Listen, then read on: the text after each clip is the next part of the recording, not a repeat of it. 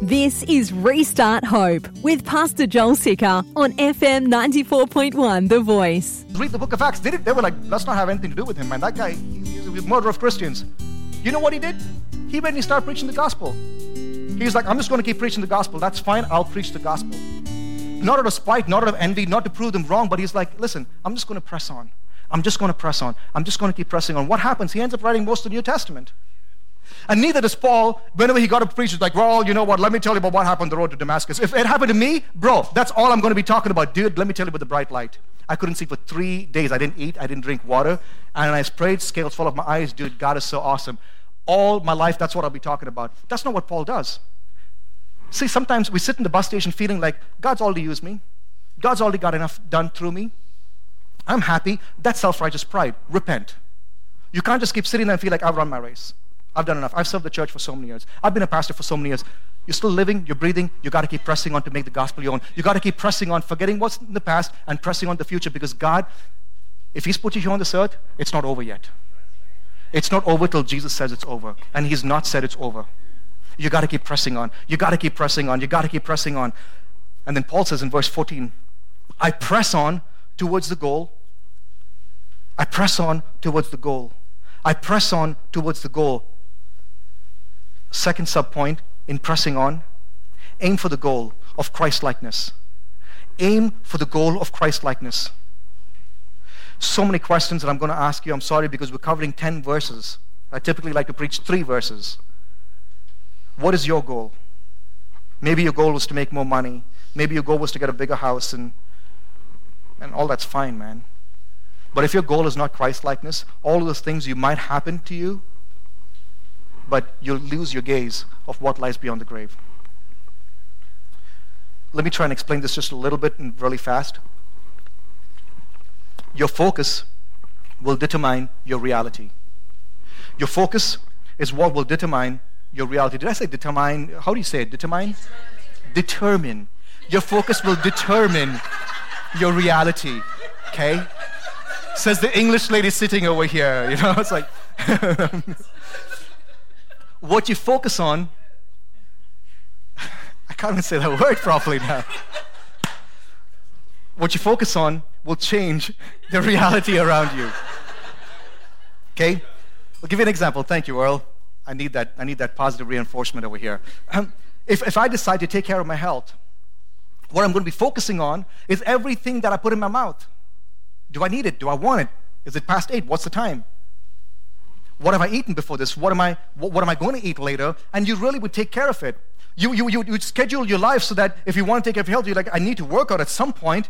Gosh, it's going to be cold, so I can't go for a run. I got to do something else. You know what I'm talking about. We're in America. Everybody's done this at some point in their life. Like, I got to take good care of my health. What am I eating? What am I not? You know, let me follow a few people, text a few people. How, What are you eating? Where do you buy stuff from? Is this organic? Is this not? They're like, man, wow, crazy, right? Okay, because your focus will change the reality around you. If you're focusing on your health, your kitchen changes. If you're focusing on health, your fridge changes. If you're focusing on your health, your budget changes. Focusing on your health, your friends will change, isn't it? what you focus on will change your reality around you. If you're focusing on making money, the people around you will change. If you're focusing on becoming a better believer, guess what? Guess what? Guess what? Guess what? The people around you will change. Your money spending will change. Your eating habits will change. The way you talk, the way you walk, the way you, the way you think, the, the time you spend, all of that will change. And Paul is telling us if you want to make the gospel your own, you got to press on with your goal being Christ likeness. And so I want to ask you, church, this morning, with, with, with love and humility, what are your goals? C.S. Lewis, I think it was, who said it really well. He said, Aim for heaven, you'll have earth thrown in. He says, You aim for earth, you lose both. What is your goal? What are you aiming for? Uh, Pinterest was really cute because I was Googling stuff, right? And, and, and this thing just pops up and it says, Set goals that excite you and scare you at the same time. And I actually literally LOL'd I laughed out loud. I was like, set goals that excite me and scare me at the same time. I can't think of any goal this world can scare me at except trying to be Christ-like. It excites me and it scares me. And I was like, thank you, Pinterest. God can use Pinterest too. Right? Christ-likeness is a great goal. And Paul just doesn't say that. Verse 14, I press on towards the goal for the prize of the upward call of God in Christ Jesus. For the prize of the upward call of God. You know, if you've studied the book of Philippians, you know that this, this passage is really talking about a runner. It's talking about a guy running a race. I hate running. Okay? I don't like running. So I was like, I'm not going to use running analogies because it wouldn't make sense to me when the all commentators talk about running. And I just don't want to come in and regurgitate something that I read in a commentary. You wouldn't like that. Okay? But, uh, so when you're running, you know, all the blood, it goes to your feet, you see? And your feet, it begins to swell. I have no clue. Okay? I don't know. So I wasn't going to do that. But Paul over here, when he says reach for the prize, it's really an imagery of, of an athlete that's stretching himself to an extent, using determination and focus and all his energy and all his muscles to reach for the prize. And what's the prize? The upward call of God in Christ Jesus. That's his resurrection. Reach for the prize of resurrection, the upward call of Christ Jesus. This reminder of eternal future excited him and he pressed on and he pressed on. He was like, man, no matter what it takes, I want to reach for the prize. I want to aim for the, my goal to be Christ likeness. Quick question no matter how much you reach, no matter how much you press in, are you ever going to be Christ like? Here on this earth? You'll never be perfect. You'll never be perfect. But you know what? This next verse tells us that there are some people that actually thought that they could be perfect. Look at verse 15. Let those of us who are mature can also be translated perfect if you have a King James Bible. In fact, that's how it reads. Therefore, as many as are perfect. Let those of us who think that we're perfect think this way. Which way? To press on to make the gospel your own, to press on to reach for the prize, to press on forgetting the past, to press on to not just sit at a bus station thinking that you're perfect, that you've arrived, but to press on. You see, these people that were infiltrating the church, they were saying that, listen, there's a second grace that will come that will make you perfect, and you'll, you'll be sinless. And it sounds foolish to you and me, but there are some churches, even in America today, that still believe this. I picked this from one of the one of the websites. It says the Church of the Nazarene believe that the Bible teaches that the lives of sanctified Christ followers should be sin-free, and that disobedience to God should rarely occur if Christians are living by the power of the Holy Spirit as God's Spirit transforms them to be Christ-like. And it's actually pretty funny when you think about it, because when they were asked, "What do you do when a person who believes this actually sins?" and they said, "Well, it's not sin; it's just a mistake." I was like, what? I was like, there's a spelling difference, but it's the same thing. Sin and mistake, but sin is sin. And this is why God wants to convict us from our self-righteous pride. You said I said this last week. Some of us we want to give Jesus a vacation. Be like, come down from the cross. It's okay. Come on. We'll be buddies now. You saved me when I was a drug addict. You saved me when I was sleeping around. I'm fine now. I don't need you anymore. I got this. It doesn't work that way. It doesn't work that way. And Paul says, if you think that you're perfect, if you think that you're mature, think this way. Press on to make the gospel your own. Forget the past, look to the future. Look beyond the grave. Aim for goal, the goal of Christ likeness. Even though we cannot achieve it in this lifetime, we aim for it. We reach for the prize. We stretch. We put determination. We put courage into this and we reach to be more and more closer and closer and closer to Him so that we will have this beautiful, intimate relationship with Him. And Paul continues to say in verse 15, and if in anything you think otherwise, God will reveal that also to you. In other words, telling the Philippian church, there's only so much that you can do to a self righteous person and after that, you got to let them go and let God reveal this to them. God will take care of that. Because there's only so much that you can do to a person that doesn't want to change. You see, it's easy for me to talk to people whose hearts are contrite, whose hearts are ready for the gospel. But if people come kind of sitting like this and they're like, hmm, who's this guy? Well, his hair looks funny. Which school did he go to? Where was he ordained? I'm like, dude, I'm sorry, man. Let God deal with you. You know, I'll preach to those that are, are desperate for the gospel, who are desperate for Jesus Christ to come and change their life. And Paul says in verse 16, only let us hold true to what we've attained. And this is the second thing that Paul's going to say. Hold on to what you've gained. So first he says, press on to make the gospel your own. And just because you're pressing on doesn't mean you let go of what you've received from Christ. You got to hold on to what you've gained. So the first is press on. Second is hold on.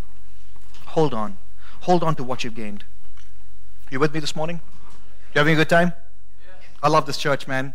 I love what God is doing. And every single week I get ready, it blows my mind. In fact, as we come to the, to the close of this message, I want to share with you things that was very, very, very personal to me. And I was sitting in a coffee shop with tears in my eyes, literally tears in my eyes, that God will reveal such beautiful, beautiful invitations to us to come and have this relationship with Him. Hold on to what you've gained. Uh, and there's just one verse in this point, okay?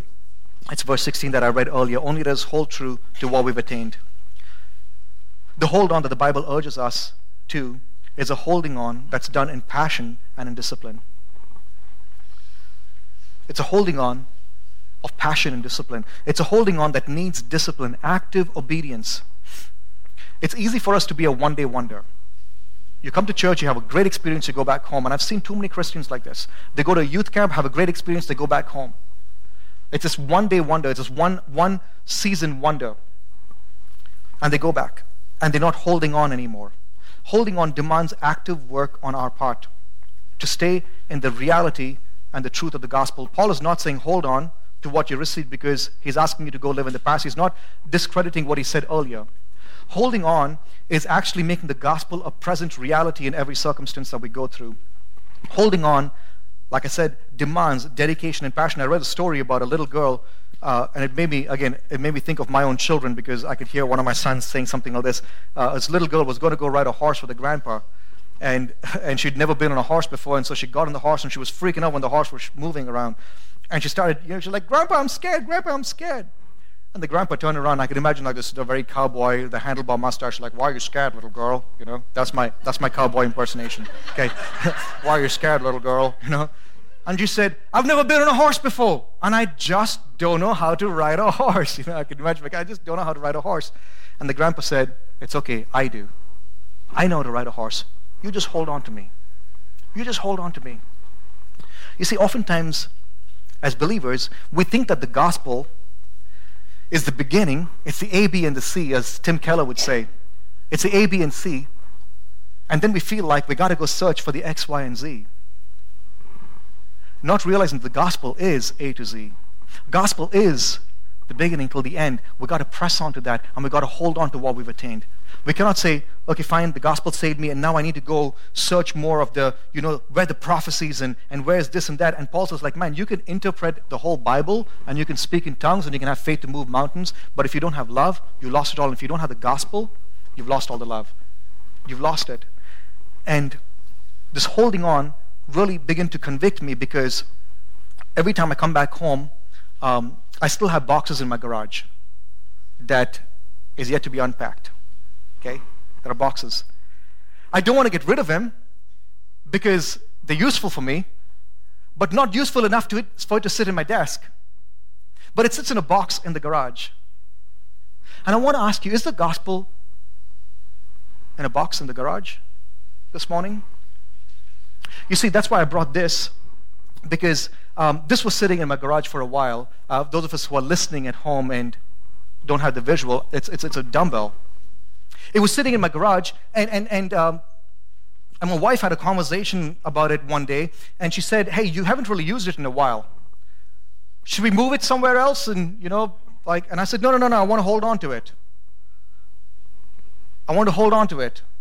I don't want to get rid of it yet. I bought it and, and I want to hold on to it. I, I thought I was going to use it. I, I, I like it. I still like it. I still want it. I want to hold on to it. That's not the kind of holding on that Paul's talking about, about holding on. He, he wants us to, to hold on. He wants us to, don't laugh at me. I know it's lightweight. Okay, it just looks big. Okay? I know. Like you guys. I thought it was plastic. You thought it was plastic. Here we go. trying to make a point over here, guys. It's getting too heavy. Levi's got a lot of editing to do in this message, huh? they're taking bets, so they're like, I bet he's going to use it wrong. I, are things I do because I love you guys. But thank you.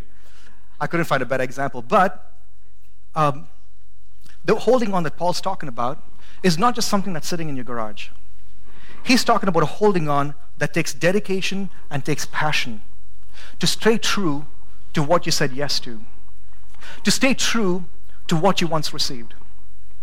Because you see, when you let go of what you said yes to when you came to know Christ, when sickness comes, when you lose your job, when things change around the world, faith is like a muscle. And you got to keep working on it. And if that faith deteriorates and it's gone, you will fall. And Paul says you got to hold on to what you once attained, to what you once got. And you know what? I'm happy to tell you that um, our faith is a workout. Join us this Sunday at the Living Church Boise. Service and address can be found on our website www.thelivingchurchboise.com. Visit our website for service time and address.